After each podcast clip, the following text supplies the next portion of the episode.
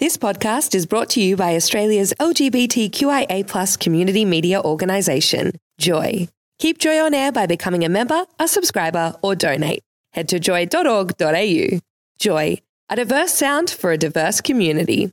So you're a bad gay, like it really bad gay. Just can't get enough gay, just always so puffed gay. I'm that bad gay, make your mama sad gay, make your girlfriend mad gay, might seduce your dad gay. I'm the bad gay. Da. Now let's talk about our next guest, shall we? Yes, the one and only Sananda, who is doing a show at Melbourne Fringe. It's very, ex- very exciting, very exciting.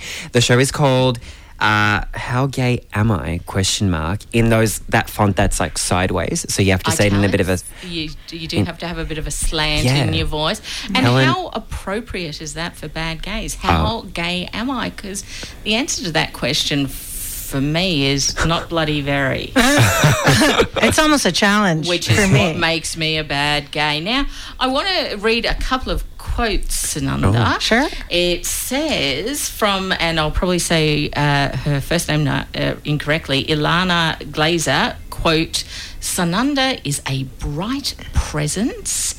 And uh, from Lucilla Agnello, Sananda is such a funny and magnetic performer with such a unique, commanding, comedic voice. Check out her show if you want to see someone on the presence of big things. Whoa! What an introduction. Good I, uh, evening and welcome to Bad Gay Sananda. I slept with both of them. No, Oh. I'm kidding. No, I didn't. I didn't. Perfect. Oh. Neither of them, actually. N- neither? Neither. All Okay. right. So take us through how gay are you? How gay am I? Oh, God. So. Yeah. Yay. Yeah. We're in a late time. Yeah, We're in we a can late swear? time. Um, Yeah. Yeah, go. So effing gay. Yeah, so fucking gay. Well, I won't even Unlike swear. the bad gays in Uh. this studio at the moment. So tell us how you came about creating this show. Yeah. Well, the show is actually uh, now what it is is an hour long show of characters, and I started with a storytelling of how I came out to my conservative Indian parents. Um, that's it's still a process, let me tell you. But um, uh, the first time I ever did it, I I did it after a quick character workshop, and I happened to develop two queer characters, and I thought, oh, what a what a good way to come out to my extended family in Bangkok. Um, so I basically had two characters, a short storytelling. It was like 20 minutes altogether. And I called all my cousins into this uh, like bar with a stage. And I was like, meet me there on Friday night. Uh, this is- ticket price is nothing at all. Just please come. and then that's, wh- I used it to announce my queerness to them. Wonderful. So funny. You've said it's a multimedia exploration of your own queerness. Multimedia. How many medias are we talking? Are we are we going into the matrix? Because I, I am all here for that. Well, I am making videos, if you can call it that. Uh, oh. I'm currently working on a Photoshop animation that is kind of a comic series for a character uh, I do called Beef Police. And uh, Beef Police is probably one of the wildest, most absurd characters, but I just have so much fun um, doing her. Uh, she's like a rogue Indian cop who's busting people for eating beef. You bloody eating beef. and um, I make people breathe on my face, Oh. uh, interrogate them about the last time they put a juicy sausage in their mouth. So good. Yeah. So where is home? Oh, what a what a qu- way to hit me with the hard ones There you go. from off the bat. Uh, so my family's Indian, but I'm third generation Indian Thai. I grew up in Bangkok, and I went to an international school, which basically colonized my mind with America. Um, also, why I sound like a teenage mutant ninja turtle.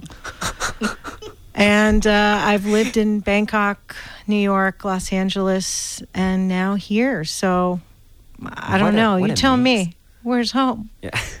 Home is where the heart is. Now let's speak about the heart. Ah. Oh. Let's talk about some of your show, and I was doing some reading, and you were talking about the missed opportunities Oh, of embracing your gayness. So I didn't come out to myself until I was 27. And Oh. um, do you guys want to hear the story of when I lost my virginity? Oh, let's go Two for of it. them. Let's Why do not? it. Yep. So I lost my virginity at age 24. Nice. Yeah, Okay. big eyes all around. Um, at age 24, to a male model on a yacht Oh. party because I had a girl friend I who was my quote unquote best friend that I had to make jealous and prove a point to. We love that.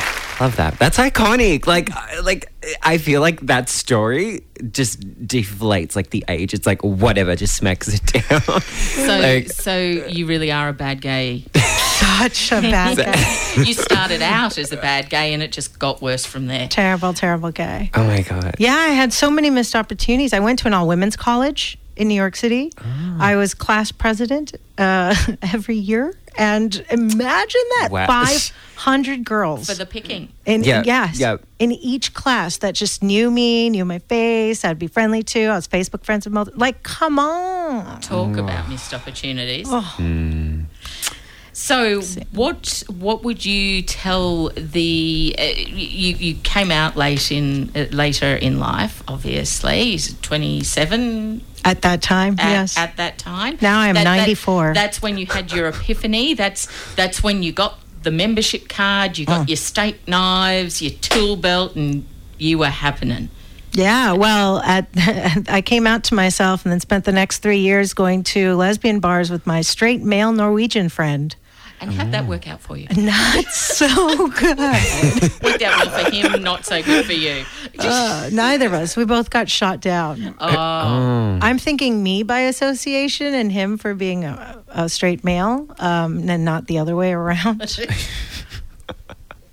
Oh my god. Okay. Um, eighty-seven percent gay. That's that's what you've you've put a double digit like exactly to it. How did you come up with this Oh, percentage? I was under the crunch. Um, so when I came out to my brother, uh, you'll hear this in the storytelling uh, Okay. bit I do to open my show too. But when I came out to my brother, his immediate response was, "What what percentage of you is still straight?"